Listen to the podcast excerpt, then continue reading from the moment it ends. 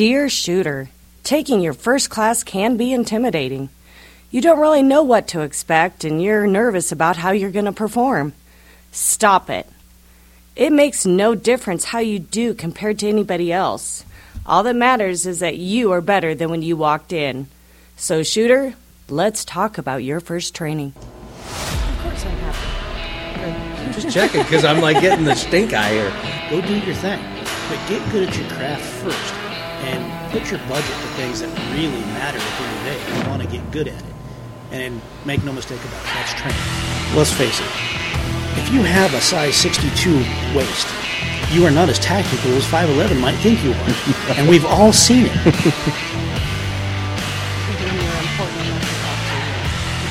Wow. Feel the love. There it is.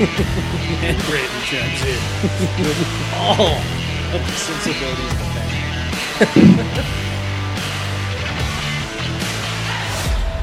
Welcome to the Deer Shooter Podcast. I am your host, Jason Crotto. Deer Shooter is brought to you by Wyotac Empowerment Through Self Reliance and Lucid Optics on target, under budget.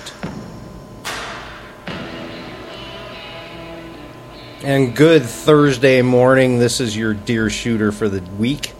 And we're talking about your first training class today. And actually, we have a special guest, Ryan Gallo.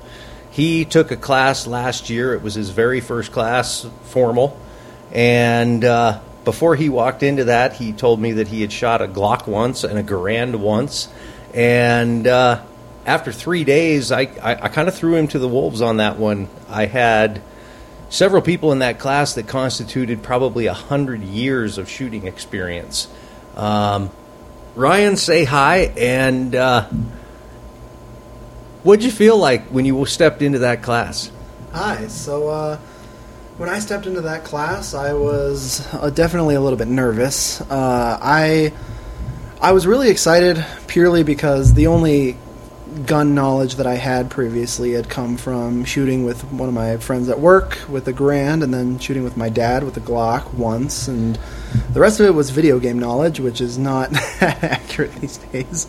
Um, but I, I was definitely nervous to to get behind it and see the kickback was the big thing that was worrying me. Uh, I I wasn't sure how a modern rifle was going to do compared to like the Garand that I had been shooting in the past. Uh, that was alleviated almost immediately when I first shot it. It helps when you go suppressed, right? Yeah, absolutely. The the suppression as well as uh, the Garand I was holding standing up, whereas of we were doing far more tactical, lining up shots, uh, making sure that it was far more accurate than just shooting guns out in the forest. And we and and Jason Brandy, we we've all seen this. We've we've seen. I don't even know how many shooters come in that have little to no experience. From my perspective, we see shooters um, about 40 to 50 a year. Um, some of them are first time behind a precision gun, but most of them have had some sort of shooting experience whatsoever. Um, just one quick edit kickback. That's what a politician gets.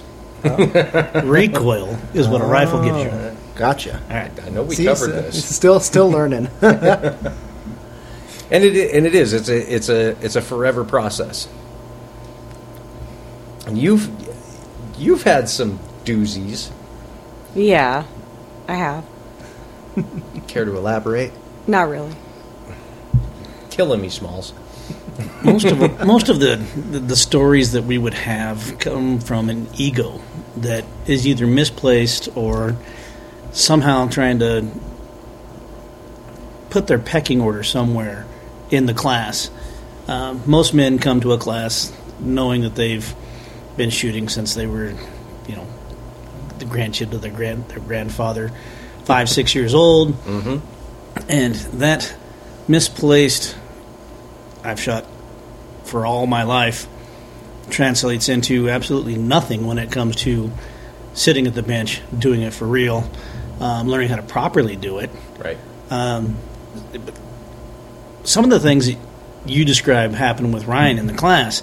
I mean, you had this is not a, a beginner class for the most part, No. and you had grandfathers of the industry in that class. Um, you had Michael Bane there. Yep. You had Rob Pincus there. Yep. Not really ready to call Rob a grandfather yet, but I mean, he's been around once or twice, Right. right? So th- these guys aren't rookies. No. Um, so you kind of walked on to the field and got behind the gun with the A team standing there staring at you. Um, from what I understand, is your lack of experience actually played very, very well because as a true beginner, you listened. Yeah, that was that was one of the main things that I tried really hard to focus on was a lot of my friends I, I had talked to them about oh I'm gonna go up to Wyoming and I'm gonna do this this shooting class and I'm gonna I'm gonna learn how to do some uh, long range ballistics. And a lot of them were talking about their own stories about how they were like yeah I got behind a gun and I just started uh, like it was super fast and loud and uh, and I I knew what I was doing pretty quick. And I I didn't want to come up here and act like I knew what I was doing because I I'm I come from a mindset where I have so much to learn, especially when it comes to the realm of shooting, that if I were to come in here and think, "Oh, I know what I'm doing," it could either be dangerous or I would learn the wrong way, and I, I wouldn't take in all of the things that Jason was trying to say. Well, and, and I will say that I have to check because you are a dude, right? Yeah, Because that's the same mindset that I find most women come to class with. They'll come and listen. Most guys don't come with that, so good on you. So how did how did that make you feel? Because you didn't really know who was going to be in the class and, and who these people were. I mean, like you said, we had we had Rob Pincus, we had Michael Bane, we had Kevin Crichton, we had you know, you're talking eh, the pillars of the industry. Yeah, um, it was. It was a little. At first, it, they were just names before I came up here, and then when I actually got up here and we were sitting in the bar and we were talking, and I actually got to, to meet them all face to face for the first time, it really it really hit me just how how influential and how ingrained into the the society of of, of guns and uh, the entire culture of it they were they were throwing out a lot of jargon that I just had no idea what they were talking about, and uh, I don't know. It was a lot of it flew over my head, but um, they were all very, very nice uh, and all very welcoming to to say the very least. They they wanted to make sure that I, I had a good time, and they wanted to make sure that I was learning the right way, um, which was very, very, very kind. and that's and that's the advantage of having those guys in the class. Um, they walked into it, and, and I have to give you kudos because as an instructor and, and the one teaching that class, that was extremely intimidating for me because if you look at like Rob and Michael, both of them have been mentors in my journey into this into this industry. And thank you because you made me look good. It, it felt good. It felt really good out on the range. Uh, it, it felt good to make you look good, if that makes sense. well, you, so you and, and you struggled your first day. Yeah, yeah. The first day was definitely harrowing, uh, to say the least. I, I I wasn't able to hit very many shots. I felt like I wasn't able to properly sit around the gun, if that makes sense. I it felt very clunky and awkward the first day. Uh, uh, just purely because of my non-information or ever having held a gun that large uh, in any way with instruction or any way with purpose in the past. Well, we'll we'll keep the peanut gallery at bay here. but when we came back, because you you were using all loaner gear, um, and and we came back and you were struggling, and there were some shots that you should have hit that you didn't. And when we got back after the end of the first day, I started I tore apart that rifle and started looking at it and found out that your scope rings were not tight. And about midday, we just kind of went, I'm not even going to mess with this. I handed you my rifle and let you go to town. I handed you my rifle and my ballistic data, and all of a sudden, you were hitting everything you aimed at. Yeah, the the difference that that made was incredible. The going from, and I, at the time I, I wasn't fully aware of it. There was just this huge switch of when I switched guns uh, and everything was working properly. Um, the the feeling was fantastic going from I'm aiming at something and I feel like it should be hitting and it's not and I feel like I'm doing something wrong to taking the things that you were teaching me that day, lining them up and then having them actually work every single time almost because uh, because the the equipment was actually working the way it was intended to. That that felt amazing. And I have to give you kudos because you never once blamed the equipment. No, I I didn't want to be that guy that came out onto the field and was like, "Oh my my scope sucks. What's going on? This it's it's that it's their fault." Yeah, don't, don't be that guy. No, no, no, no. I did not want to be that guy. And and I will tell you that you that right there shows a more advanced shooter because the more advanced you get, the more loath you are to blame the gear. 99.9% of the time. Any deviation in accuracy metrics is the operator. Well, yeah, The gear has gotten so good. In the past 20 years that I've been messing with it, CNC machining's come a long ways. Metallurgy, and understanding how stuff works together has come a long ways. The gear is pretty much infallible at this point. There is operator induced errors, like rings not being tight, mounts not being tight, right. um, grabbing a mixed bag of ammo. But at the end of the day, um, most gear is pretty much going to do exactly what you tell it to do. You point it down range and squeeze the trigger. It's going to go where you've told it to go. Those accuracy issues are that's operator. Well, and and to be fair, you had you had issues because your scope rings weren't tight. Bane, uh, Michael actually had one of the same issues as he was using a mount that was more designed for a carbine. Um, not really. It was a quick release mount that really wasn't designed for these heavier scopes and a heavier recoiling rifle. Um, so I think it was day two or day three. He we actually had to tear his completely apart and remount the scope uh, because he lost zero, and and it was having the same issues you were. So it's it, it wasn't an isolated incident. It never is. No. Usually there's two or three guys on the line with some sort of equipment going weird. Mhm. Um, but most guys will pull their ego back up out of the bag and say, "This scope's a piece of junk. This rifle doesn't shoot straight." Um, let's take a minute, take a deep breath, find the problem, and get back to work. And you did that with Michael. I did The And next day, he was spot on. and flawless doing what he does. Mhm. Right. Now, to be fair, the, because it, and Michael did the same thing that you did. He he was like, no, it's not the equipment. It's it, it's it's me somehow, some way. So I had to stand next to him and endure that break right in the face. He was using a JP brake on a 308 that was just obnoxious. It does dump a lot of gas. And I had to sit there and take it for 30 rounds while we figured out what the hell was wrong with his gun. That's what that twitch was.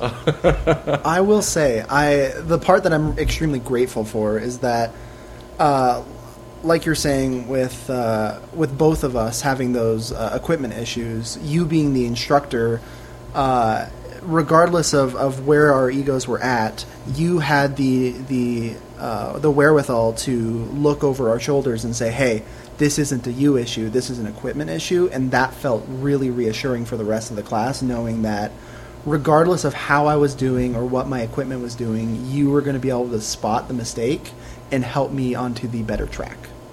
Well, thank you. And that's why that's that's a lot of the reason we use what we call block instruction. Um, the class you were in was not, you know, it's not a standard curriculum. It's not the same class for every for every student that comes through. Uh, one of the things that we aim to do is get everybody on the line and identify where the class is as a whole, and then push you from there.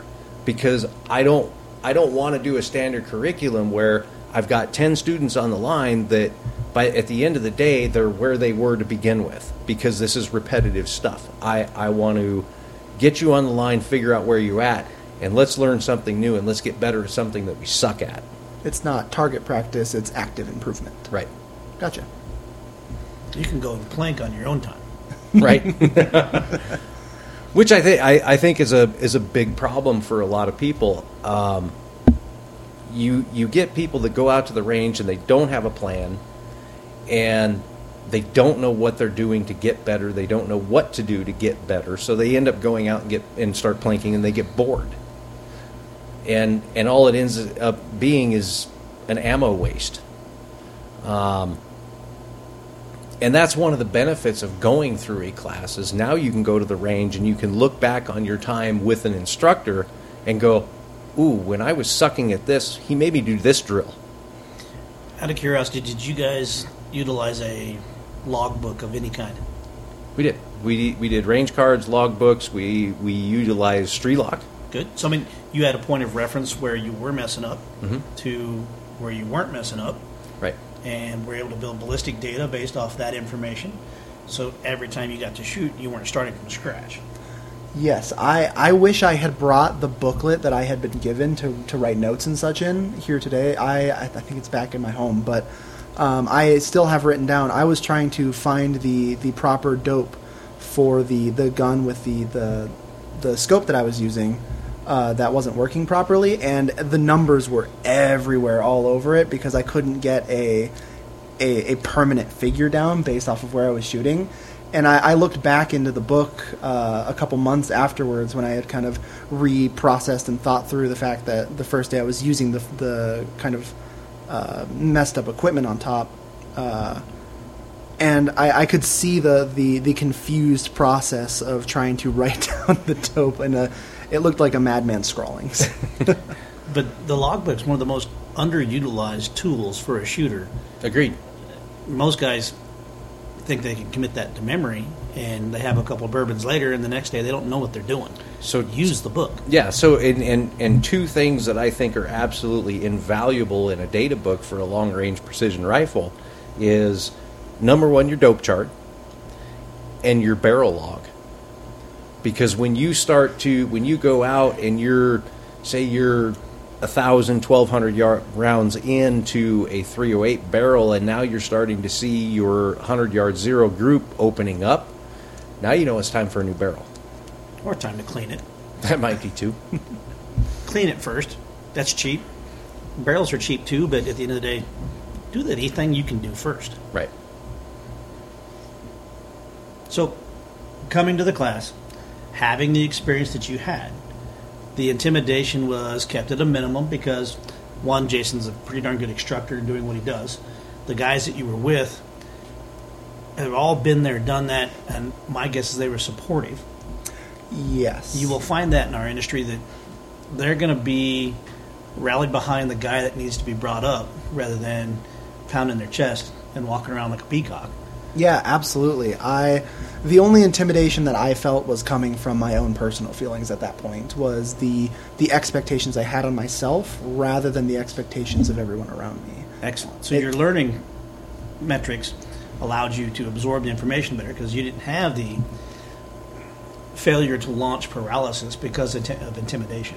Yes, absolutely. I, I thought it was going to be far worse than it was uh, for the very beginning of it, uh, especially in the classroom, where, uh, well, everybody was very, very nice, all of the information being thrown at me. I thought we were going to get out on the field, and it was going to be everybody just hitting shot after shot after shot of these people who have been doing it for so long. And I went out there, and really, uh, as much as I was missing my shots, everybody else trying to get their equipment set, everybody trying to figure out where they were, it was a lot of people missing, seeing where their shot went, and adjusting in the same way that I was trying to do. So it didn't feel like I was necessarily behind. I just lacked the knowledge and the comfortability that they did. Excellent. You you didn't get mad when you missed. They did. that was that was the difference. Um, so so day two, you know, we, we got you through day one, and and and you like I said, you struggled quite a bit day one. we got you behind the right equipment, and and you improved dramatically day one. Day two was. We, we started late because we were going to have a late night that night. We did the night shoot on, on, on day two. Uh, as it was getting dark and we were getting everything set up for the night shoot, you walked up to me and you, you, you said something to me as we were plugging batteries into night vision. What was that? Oh God, I don't remember. oh, was it the? Was it me not being outside enough, or No, that no, we'll get there. All right. I, I remember you walking up to me and you said you, your only point of reference to this was Call of Duty. Oh yeah, yeah, absolutely, yeah. And I, I haven't even played that in like five or six years. So it was, it was, it was crazy to me to see the tactical equipment that was used at night and uh, just before night to to see it all in action and see it working, working better than I thought it would in a way. Where it was, it was, the night vision was extremely clear It- and that, it- it, it blew me away. Yeah, it did. It, it blew your mind when I handed you a night vision scope and you looked through it. You looked at me and you like you couldn't believe it was real. What night vision were we using? we were using a PVS 14. Behind what optic?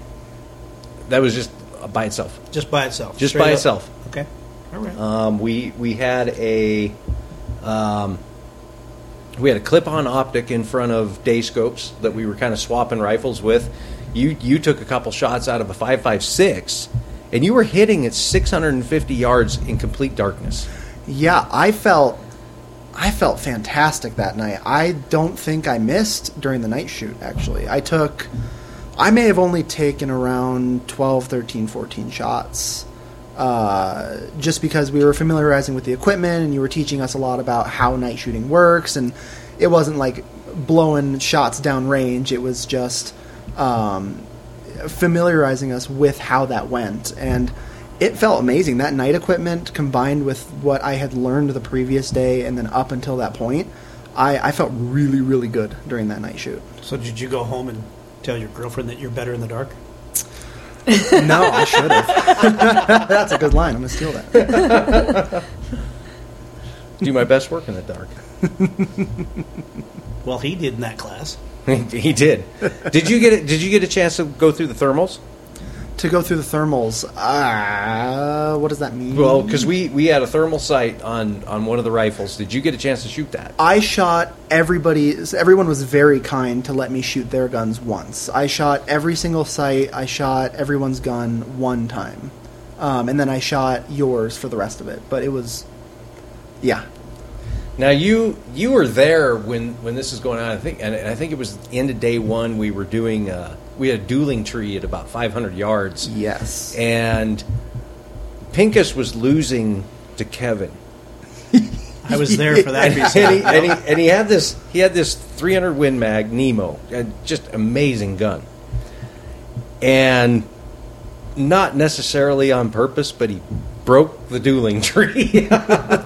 Well, it, he he ended the game, so he kind of won. he kind of he kind of won. Oh, I remember that. That was he was. It was a combination of you could tell he was like frustrated he was losing, and then the amusement of like, huh. Well, Well, game's over. Yeah, uh, well, you know, it changed the rules, right? yeah. And I, I will tell you, there's another comment that sticks out in my head that people talk about, um, and probably will for years to come. Yes, You were walking downrange with, I believe it was Pincus. it was Rob. Yeah, and trying to make small talk, just being you. Mm-hmm. You disclosed a piece of information that has made us all laugh and giggle, and probably will for a long time. you said, "This is the most time I've spent outside." As Absolutely. a definitive ever kind of statement. so, it, your point of reference coming to this class, you couldn't have been more of a beginner. No, yeah, I being outside is not something that I was even raised with. It was all indoor activities, and the change from you know sitting inside, uh, playing board games, doing whatever, um, to going out for a couple of days, like three days straight, out into the uh, out in the middle of the wilderness, essentially. And there's a training range, but to me, basically the wilderness at that point uh, walking all over, more exercise than I've probably ever gotten. um, it was it was very very different, um, but it was nice. It, it was a new experience that I, I thoroughly enjoyed. In contrast, I, we all grew up in a time frame when, you know, shortly after breakfast, you got kicked outside. mm-hmm. You drank from a garden hose, and when the street lights came on, somebody in your family yelled once. For me, it was my dad. And if you didn't come, they didn't yell twice. But God help you if they had to come look for you. We spent every waking hour outside. Weather didn't seem to matter. You just wore more clothes, right? Right. When it got cold outside. So your generation and perspective on the class, you really weren't outside all that much. You were just a couple days, right? Um, did it spur any kind of desire to go and do more of that? In a way, it's not like it's something I would uproot my lifestyle and I'm outdoorsman now. No, but uh, definitely the I I never understood the enjoyment of being outside for long periods of time, and it's given me the the insight to be being outside isn't a hassle or bad in its own right. It is finding the right thing to do while you're while you're outside, going camping, uh, going and shooting down at the range, taking a course. Um, having purpose for being outside has made me want to be outside more often. There you go. Good. So, in the in the perspective of deer shooter, you know, we want to talk about that intimidation factor of walking into a class, and you got thrown to the sharks. Uh, I thought you did extremely well. You you put your head down and you learned, and and from an instructor point of view, I watched you struggle on that first day to. At the end of this class, and this is a long range precision class, you know, we were taking shots at a thousand and beyond. And day three, we were we were up on top near the team room, taking thirteen hundred yard shots at an eighteen by eighteen inch plate. You crawled behind that rifle like you owned it, um, and you cold bore. You hit that thing first round. That yeah, that was the best way I can put it is that was the full oh, how do I put it?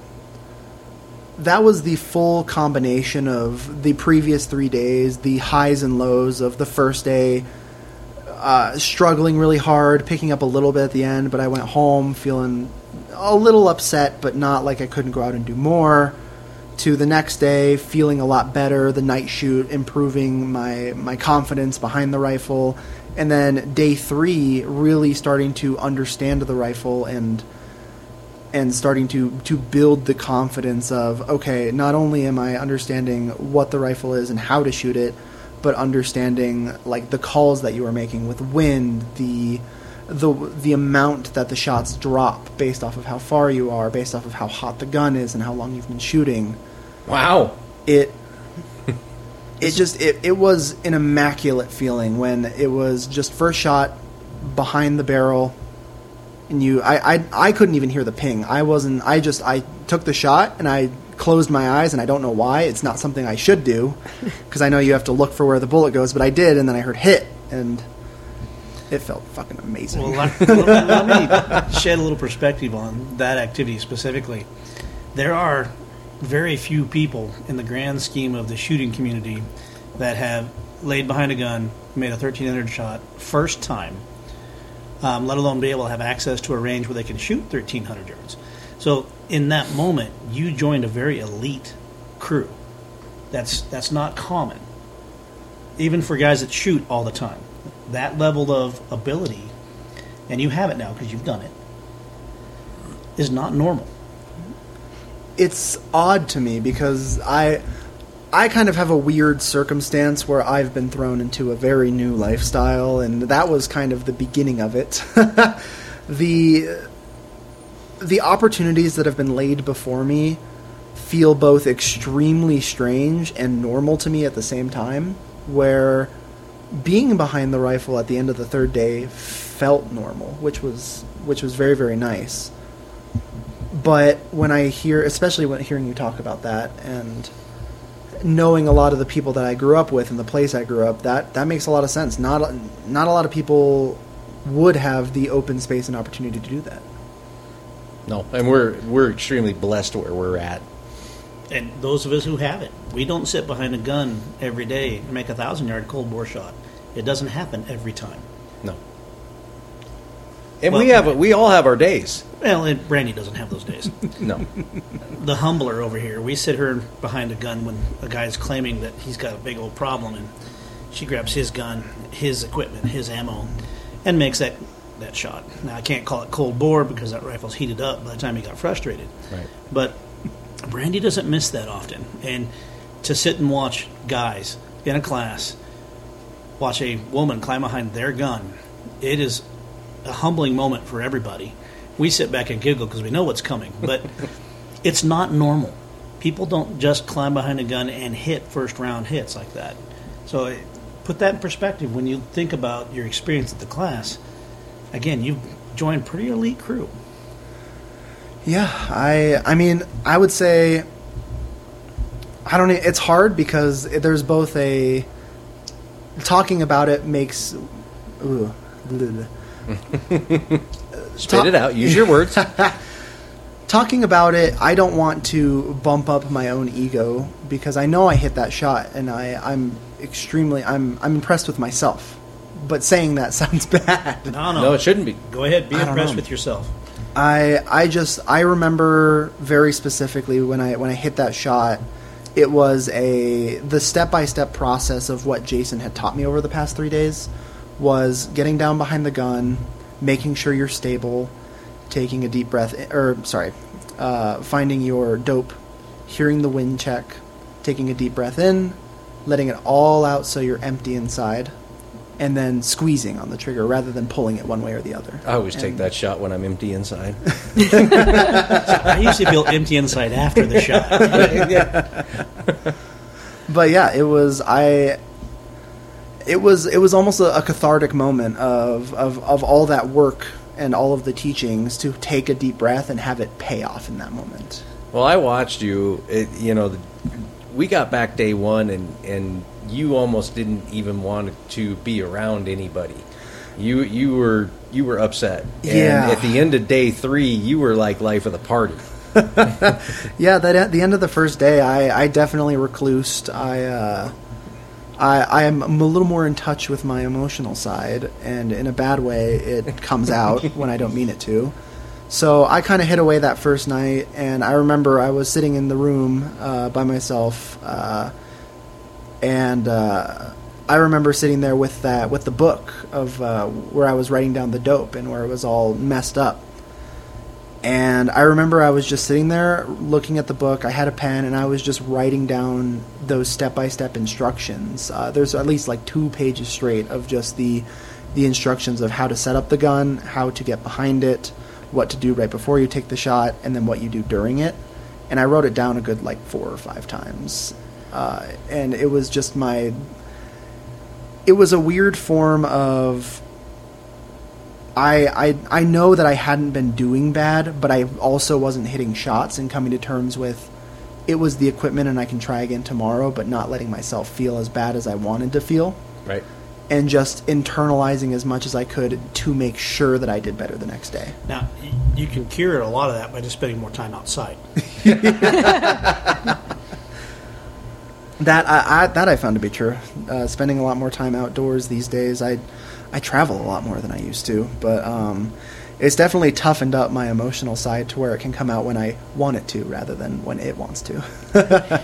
And and just not to not to go off the rails here, but I have to give a plug out to Trinity Reese. He he was an, an AI on that class, assistant instructor on that class, and I couldn't have done it without his efforts. He was absolutely Herculean on that.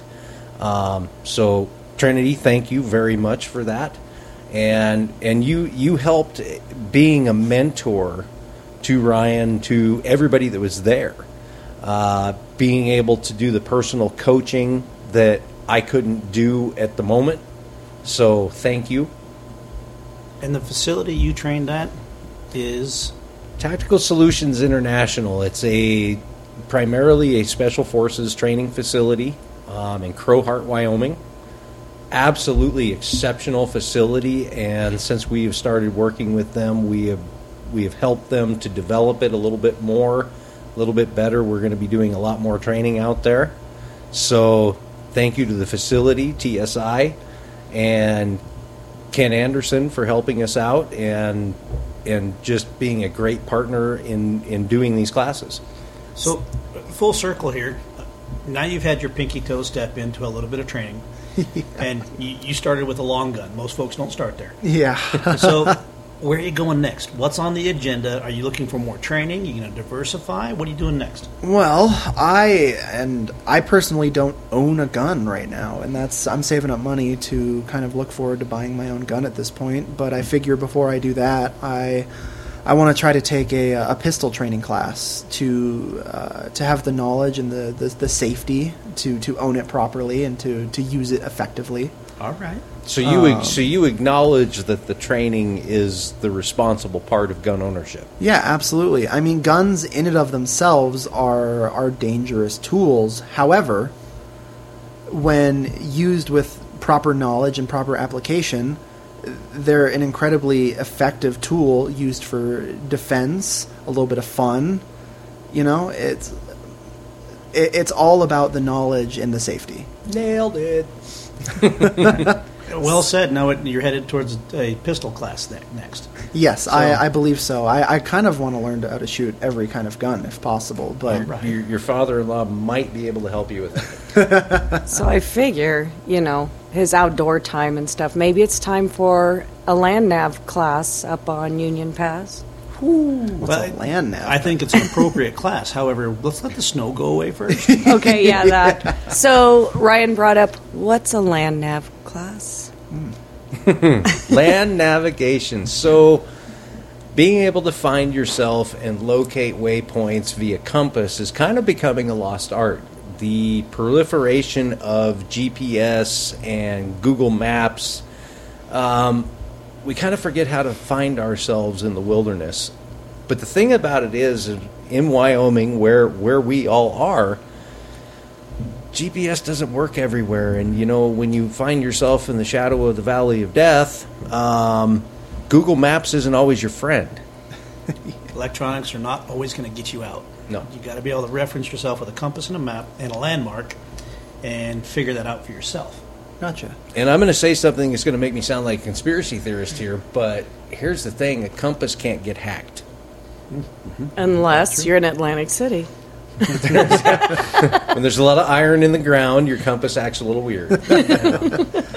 Not to not to veer too far off track. I promise I'm going to round it back in here. But the the the the nav class, what you're talking about, it reminds me of something you had been talking about during the ballistics training, where you had talked about specifically dope is becoming uh, not a lost art, but something that is being used far less and less and less as time goes on. Where you can do it by hand, you can look at something in your environment, compare it to your target, understand the size difference, and mark up your own dope. It's being used on apps. You're and being you're talking about technology. yeah, you're talking about milling a target. Yes, that milling a target, being a lost, a lost, yeah, being becoming a lost art is kind of similar to the the nav class they wanted me to take, where it's you can or you can use technology when it's applicable, but being able to be self reliant and do it without the technology is far more precious of a knowledge. Well, It- all of the technology we're talking about is based off the principles of being able to do it by hand.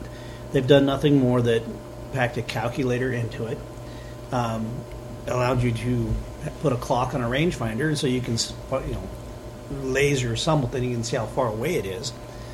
Those are things that are cheats, right? If you can do it analog without that equipment, you understand what that equipment's doing for you a lot better.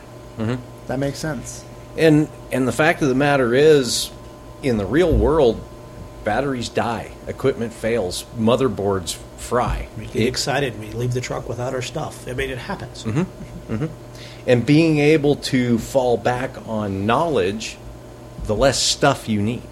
And that's and that's the basis, and I and I really appreciate you using the self reliance part of it because that is the motto of Wyotac is empowerment through self reliance. We are empowered by knowing how to do things without the technology.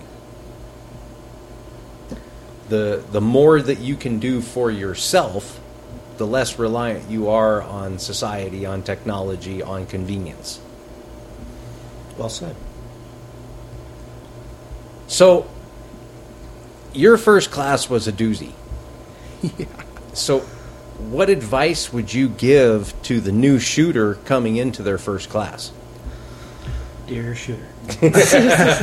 Dear shooter, I would highly recommend you walk into the class with the most open mind that you possibly can, setting aside any preconceived notions you have about the equipment, the actual act, even partially the safety of it, learning it from the ground up and really pulling in what your teacher is trying to teach you is going to yield the best results possible because a, an empty cup can be filled properly, whereas of it, a, a full one, it's just going to spill over. It's, it doesn't work like that. Wow, I got that. That was. That I'm was impressed. good. That was good. yeah. And and and that's and, and that's what you got to do. And e- even when you're okay, you you've been through your first class. Well, when you go through your twentieth class, different instructor, different point of view, different perspective, whatever it may be. Still go into it with an open mind because you may pick up something that you didn't know before, or maybe works better. Yeah, absolutely. There's Uh, a reason you're going through the class. You're trying to learn something. I want that certificate, damn it! Hey, my wall's plastered with them. Yeah. She's running out of wall space. I know. I'm gonna have to get her a binder. Can't see the binder. I need more wall. No, she's she's gonna start knocking down walls in her office. She has your sledgehammer. It's fine. when you get that phone call. Where's your sledgehammer? What do you? Never mind. What? Click. What? so overall, like after the class, you you've been through it. You know, you you had the highs, you had the lows, you had the struggles, you had the the victories. Recommendations. ooh, what do you mean by that? So, somebody just very first coming into it. Um, I got my bought my first gun. Now what do I do? Buy your first gun. Now, what do I do? I mean, following all I really know is finding somebody to instruct you how to use it properly. That's that's got to be the first thing to do. I would do that even maybe even before buying a gun. Just having the the information beforehand to know what kind of gun you want to use based off of the knowledge you already have. Uh, knowledge is really key for all of it, from what I can tell, at the very least. Um, being able to understand guns, understand what they can do, the what you can do with them, absolutely makes it so you you think of it like the knowledge is the backboard of which you use to project yourself off. Without a backboard, you're not going anywhere. You can't project yourself off of it. There's no trajectory. Um, the stronger your knowledge is, the farther you're going to go. That's that's that's pretty profound. Most of us get a new gun and pull it out of the box and love on it and look at it, and talk to it, and then go shoot it, and then we realize that we don't know what we're doing, so then we have to seek somebody out. You But buy a new gun and you look at it and you love on it and you can't find ammo for it and then you cry a little. I do that all the time. Wow. I, I do, I've got one right now that I'm doing the exact same with. you know, we we talked about this last week. How the, how does that bus feel? Ah, you know, those tracks are getting actually in the little ruts, so it's not as bad as it was the first couple of times. Brandy has a unique knack of driving that bus right over the top of me. You know, she keeps doing it. She's gonna high center. Is that a short joke? Yeah, might be. I got you a grenade a couple of years ago that made your hand look big. Yeah, that thing's cool. It's on my desk too. So, beyond just taking the class, um, having the resources of the people that were in it, were you able to lean on their knowledge as well? Yeah, absolutely. And I going into it, I thought I was just it was just going to be me constantly coming up to you asking questions whenever I could. But I often found that no matter who was shooting to my left or who was shooting to my right, uh, or even uh, who bad with names, Trinity, correct? Yes, uh, or Trinity walking around calling shots for people. I found that no no matter who I turned to, regardless what my question was, they gave their best shot at answering it the best they could. Where if I was like, "Hey, I I don't know what this little knob does on top of the scope. What does that do?" And if they looked at me and they said, "Huh, it does this," or "I don't know, let's ask him," and then it, it was if there was information that I needed, even if they didn't have it, they helped me get there. Right. And that was you had that advantage in that, especially in that class. You, like I said, you you had a lot of experience and knowledge in that class to go off of, and that's one of the things that always impresses me about this industry is egos get set aside because it's all about building shooters. I had that. We had that at several rifle competitions. You think that they would want to, you know, laugh at you or hurt you in some way or whatever, but they don't. They all give you advice. Your direct competitors in your group will give you advice. Well, this would work better. This works better for me. Mm-hmm. Maybe it will help you.